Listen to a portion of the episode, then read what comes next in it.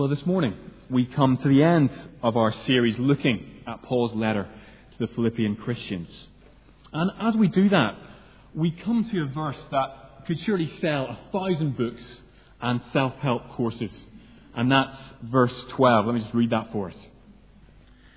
I know what it is to be in need, and I know what it is to have plenty. I have learned the secret of being content in any and every situation, whether well fed or hungry, whether living in plenty or in want.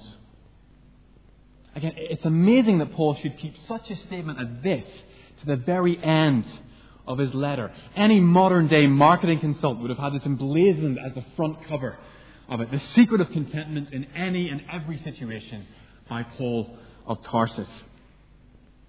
And I don't know about you whether what your reaction is to self help books and self help gurus, whether you're convinced by them, whether you're deeply cynical about them. But we live in a time when self help books sell very well. Books like um, Paul McKenna's range I can make you thin, I can make you rich, I can make you, you happy, Paul McKenna says.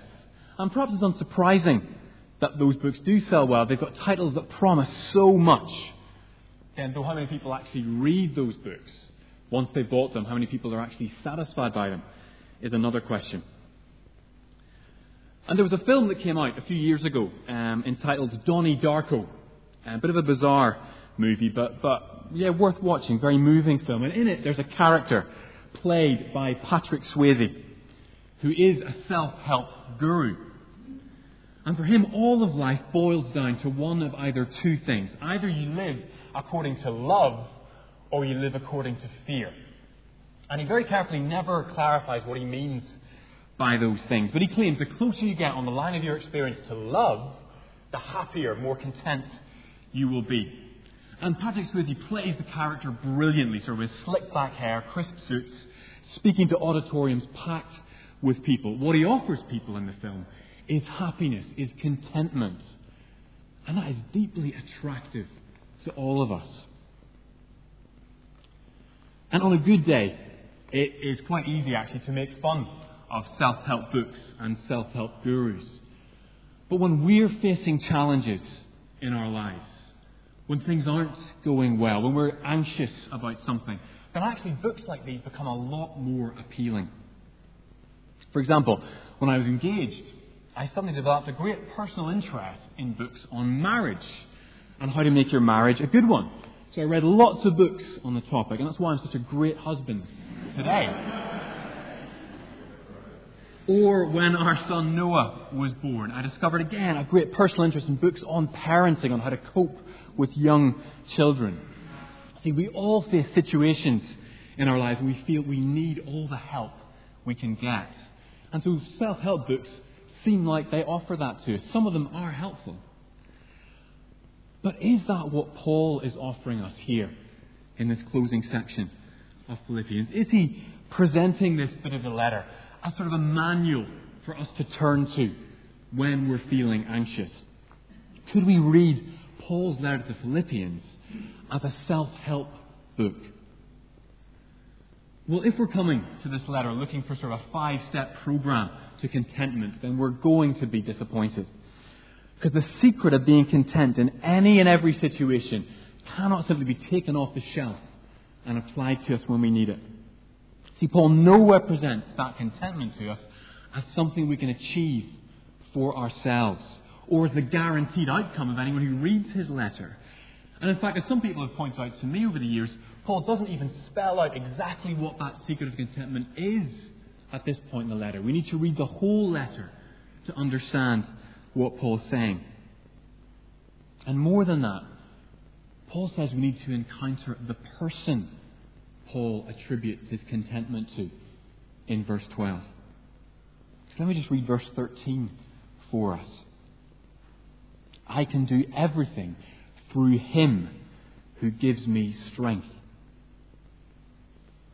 See, Paul isn't introducing a five step program to contentment here. Paul is introducing us to a person, to the only person who can give us contentment, to the only person who can give us joy in our lives. See, Paul wants us to see Jesus Christ, the Him through whom Paul finds strength, the Jesus who can sustain him through every situation. That's been Paul's desire throughout this letter. We've seen that. But it's undimmed as he reaches the end of the letter. Now, I've entitled this morning's sermon, The Secret of Joy, even though what verse 12 actually refers to is the secret of being content.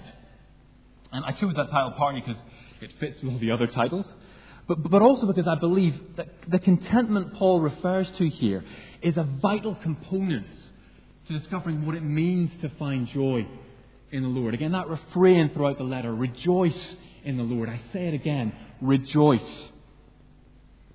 The contentment and joy, they're not quite the same thing. And I believe Paul's very deliberate in urging Christians to rejoice in the Lord, not simply to be content in the Lord. Again, contentment perhaps is just a bit too calm for Paul as a response to the grace and mercy of Jesus. But alongside the joy Paul calls us to, Paul also calls us to find contentment in knowing Jesus in any and every situation. Because that contentment will feed into our experience of joy in knowing that Jesus is with us, whatever situation we find ourselves in, that He can strengthen us and sustain us, whatever our circumstances. Because let's be honest, experiencing joy in knowing Jesus can sometimes feel a long way off from our own experience. And I, for one, am grateful to Paul for providing the signpost of contentment to direct me to finding joy in the Lord. Again, it's a, it's a strange privilege you get um, when you work for a church. You get to choose which bits of the Bible we look at on Sundays. And I wanted to spend time in this great letter on joy in the Christian life, largely because joy so often feels far away from my own experience as a Christian.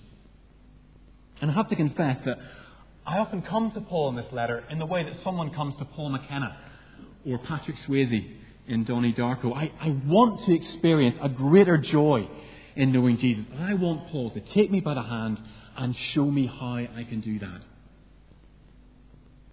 But you see, again and again in this letter, Paul refuses the role I want to give him as a self help guru.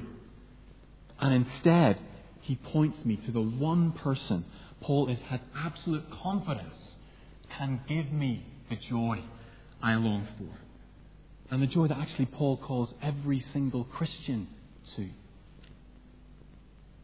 Paul wants to take me by the hand and point me to Jesus, the only person worth following, the only person worth rejoicing in in this world.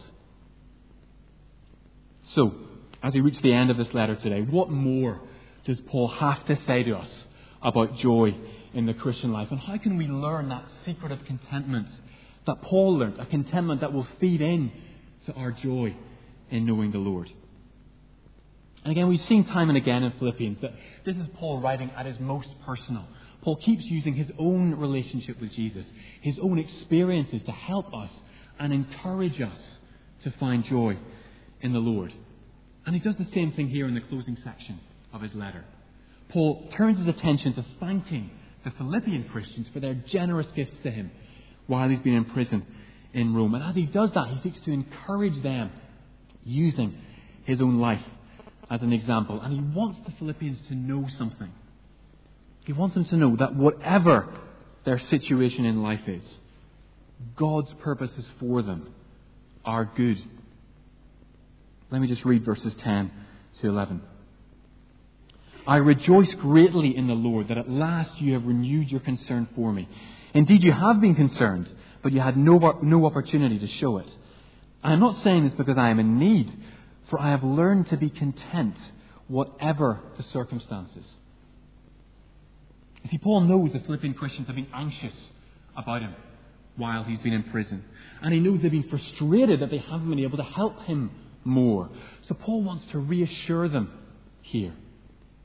Paul assures them he hasn't felt in need without their gifts because God has enabled him to trust in his good purposes for Paul's life, even while he has been in prison.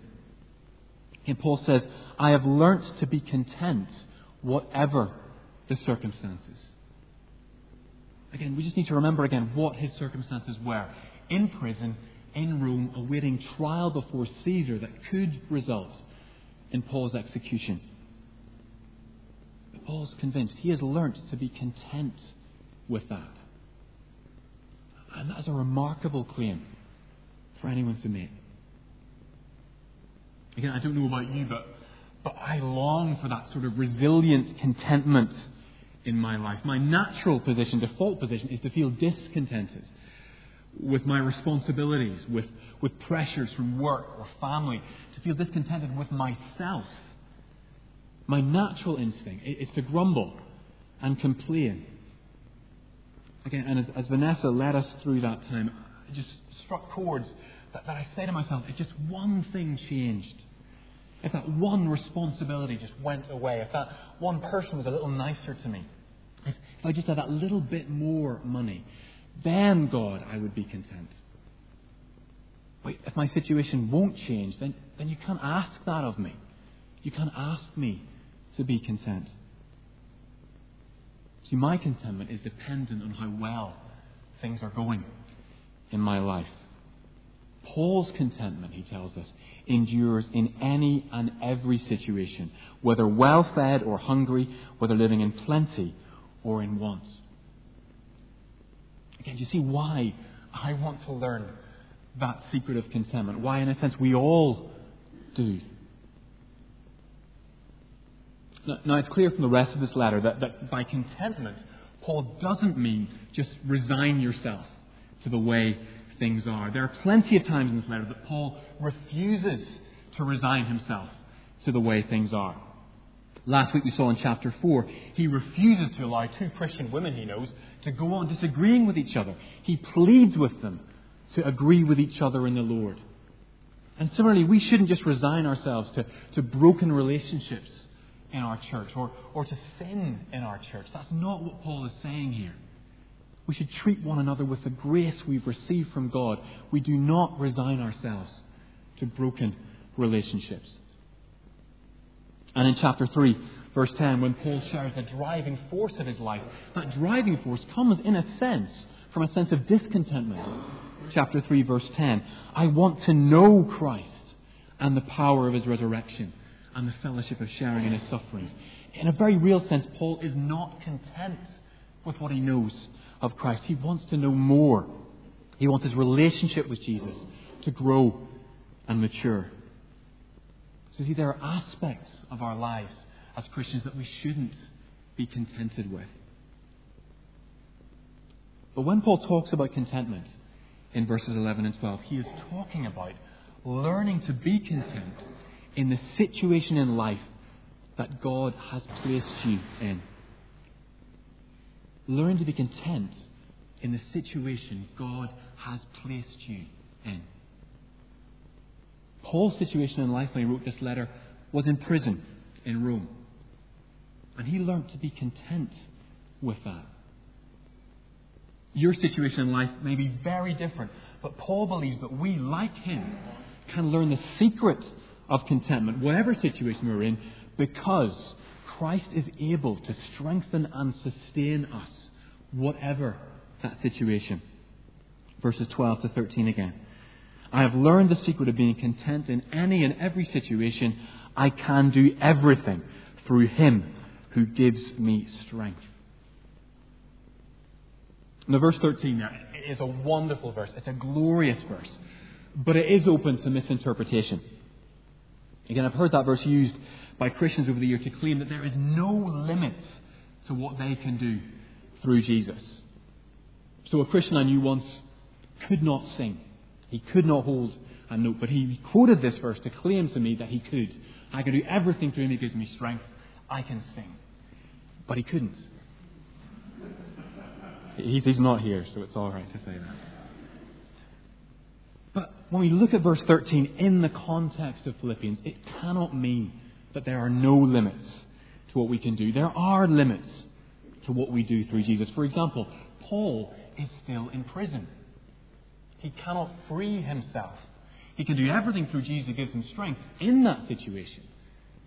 But he cannot necessarily change that situation. What Paul is claiming here is that God can give you contentment. Christ can strengthen you to persevere and to find joy in persevering in the situation you find yourself in. See, we need to listen to Paul here because God will not always change your situation. God's good purposes in Paul's life at this stage in his life was for him to remain under house arrest. And God's good purposes for your life at this stage in your life may well be for you to remain in the situation you're in with all the frustrations and struggles and difficulties that involves. Again, we thought at the beginning of this series about situations in our lives that could be likened to Paul's time in prison. There are many difficult situations we find ourselves in. Maybe we find ourselves in a difficult marriage, or we are struggling with singleness.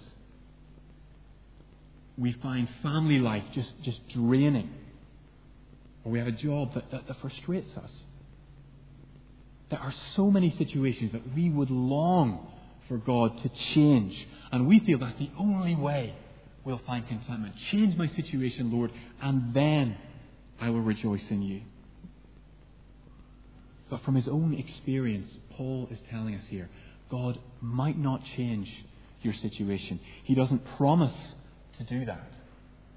What he does promise is that through Christ you will be strengthened to endure that situation.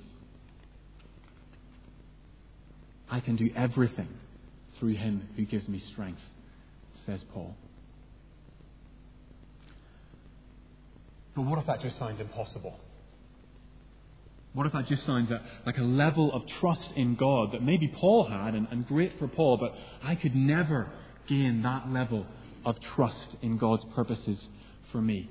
Well, if that is how you react to verse 13, be encouraged by verses 11 and 12 again. Because Paul did not gain that level of trust in the Lord overnight. Verse 11 I have learned to be content, whatever the circumstances. And again, verse 12 I have learned the secret of being content in any and every situation. See, the contentment Paul describes here did not come naturally to him. He had to learn it. God didn't just zap Paul with this contentment on the road to Damascus. Paul had to learn this contentment over the course of his life with Jesus. And that's how it works for us as well. Again, all too often in the past, I've, I've read Paul here and I've just concluded, well, that must have been Paul's particular gift, and I could never have that gift. But you see, the same Jesus who taught Paul contentment over the years wants to teach me the same lesson. The same Jesus who, who taught Paul how to trust in him wants to teach you that lesson today. And we need to learn from Paul here. That doesn't come overnight. That takes time. And there will be plenty of times of uncertainty and questioning and doubt in the process. But surely that secret of contentment is worth learning. Surely it's worth remaining with Jesus to learn that contentment. Because see, the Bible's clear. Every Christian, no matter how old, is a disciple of Jesus Christ. We are followers of Jesus and we are called to learn from him. So if you're a Christian here this morning, Jesus calls you to pick up your cross daily and follow him. The life of the Christian is the life of discipleship. And Jesus has things we need to learn every day of our lives. Sometimes you will need to relearn old lessons that you keep forgetting about yourself, maybe about your sinfulness, about God's grace, about God's faithfulness to us in our weakness. Or maybe God has new insights to open up to you, things you never grasped about his character that suddenly will become clear to you. But every day, we are called to learn from Jesus. See, if you're a Christian here, you're a disciple. You're a student of God's grace. And you will always be a student of God's grace. You don't graduate. You don't reach the time where you don't need to learn more about who Christ is. He has things to teach us, and He wants us to learn to trust in Him. But if all that sounds cold or impersonal, that sounds like just some sort of cosmic classroom where God has things to meet down to us. We need to see that when Christ teaches us about finding contentment in Him, He does so in the context of a loving relationship and His steadfast commitment to us. Again, as I read over verse 12 this week, I couldn't help seeing parallels with, with modern day marriage vows. And Paul writes, in any and every situation, whether well fed or hungry, whether living in plenty or in want. You can almost add to that, for better, for worse, for richer, for poorer, in sickness and in health. Okay, when I listen to those promises repeated at weddings, I'm always slightly amazed that the bride and groom can say yes to them. Because those are terrifying promises. They, they sort of demand a, a daunting level of commitment from two sinful people. How can they say yes to that? And similarly for Paul, how can he claim to be content in any and every situation when he doesn't know what the future holds for him? Well, I believe that for Paul, just as with any married couple, we can keep the promise we make. We can find contentment one day at a time. Again, for a married couple, they, have got to see it like that. Today, I will love my wife. Today, I will be faithful to her. Today, I will love my husband. Today, I will stick with him, even in frustrating times. And for us, today, I will follow Jesus. Today, I will trust in him. So Jesus doesn't expect you to be ready for any and every situation you may face. We don't know what the future holds. If we did, it might terrify us. But what Jesus does call us to is to trust in his purposes today. He will guide you into the future. All he asks of you is to follow him and find your strength through him. The contentment Paul describes here doesn't come overnight.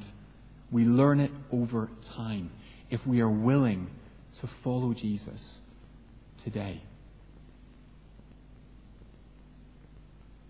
So, if, if following Christ is the key to learning the secret of contentment, then the following implication is clear. Whatever your situation, depend on Christ's resources and not your own. And we need to see that. The only way we can learn contentment is through a daily dependence on Christ and the resources he gives us. You can look at verse 19 in this passage here. And my God will meet all your needs according to his glorious riches in Christ Jesus. See, Paul says there, there are riches in knowing Jesus, and we need to depend on them if we're going to find contentment and joy. We simply do not have the resources to find it anywhere else. Because you see, in Paul's day, there were plenty of philosophers and teachers who promised the secret of contentment. The Stoics, for example, taught you could become completely independent of your external circumstances if you only were disciplined enough. They promised contentment in any and every situation, very similarly to Paul. But that's why verse 13 is so important to us. Because the goal for the Stoic was to become self sufficient. The goal for the Christian is to depend completely on Christ. It's only through Christ's strength we can live for Him, we can speak for Him, we can trust in Him and find joy in Him.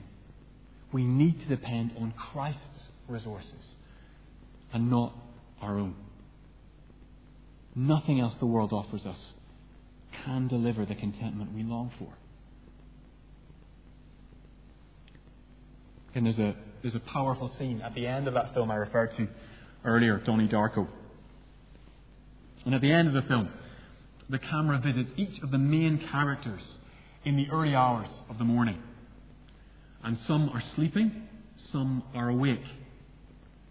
And one of the characters we visit is that self help guru played by Patrick Swayze. And every time we've seen him in the film, he has been so confident, so in control. But in that closing scene, the last time we see him, he's sitting on the edge of his bed, crying uncontrollably. See, for all the appearance he had that he had found contentment, for all the appearance he presented that he had found happiness, he didn't have the answers any more than any of us. It was such a powerful image of human pride laid low. See, don't believe what the world tells you. You will not find contentment anywhere apart from in Christ. He is the one who can give us joy and contentment. So in verse 19, Paul closes his letter with, with a confident assertion that my God will meet all your needs according to his glorious riches in Christ. But he doesn't want to leave us just with an abstract sense of that because he actually gives us a concrete example of how God does that.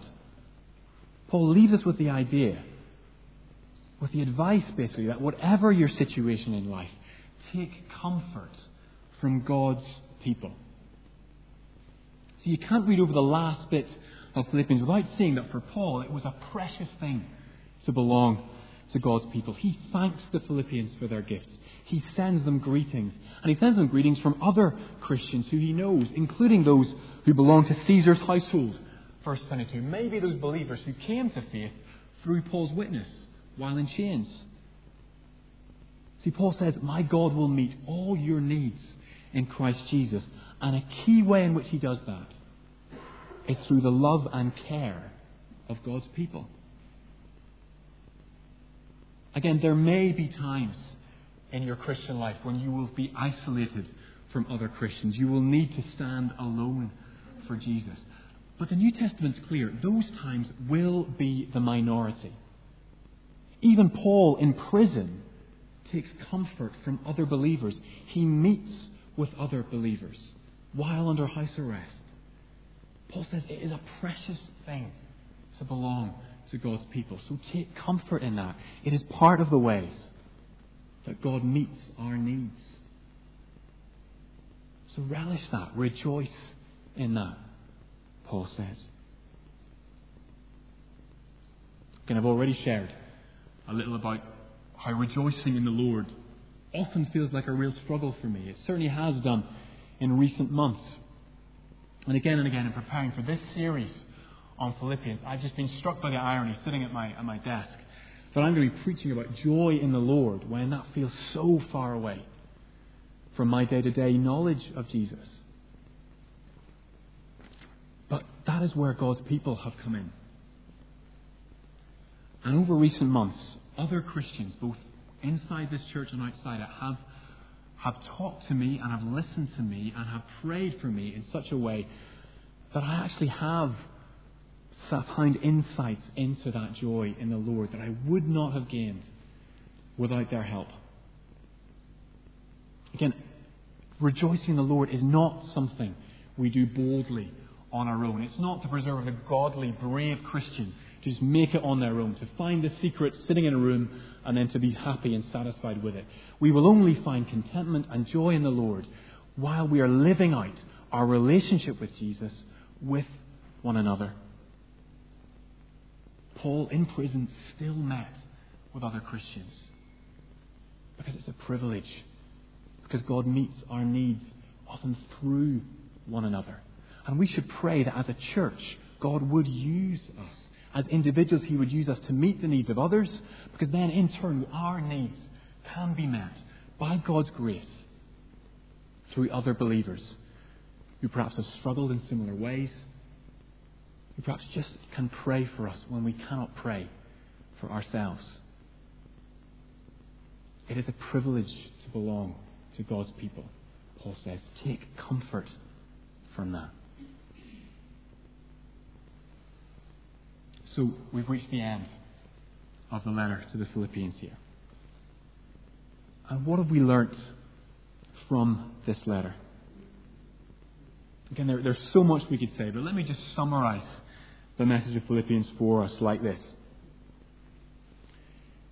If you are in Christ today, if you are trusting in Jesus to make you right with God, then you can find joy in knowing Him, whatever your outward circumstances, even, Paul assures us, in the midst of suffering and question and frustration. And if you are in Christ today, there are riches to be uncovered in knowing Him. Paul says, I want to know Christ. Paul knows so much already, but he's not satisfied because he knows there is so much more to learn. And the same is true of us. Jesus has things to teach you, even today, about His grace, His faithfulness, His goodness. So learn from Him. And if you are in Christ, you have not been called to trust in Him alone. You've been called into the community of His people. So take comfort from that. And know that God will meet your needs through the sacrificial love of one another. Paul says we can rejoice in the Lord because the Lord is good. The Lord is awesome. The Lord has things to teach us. And the Lord has given us everything we need, including one another.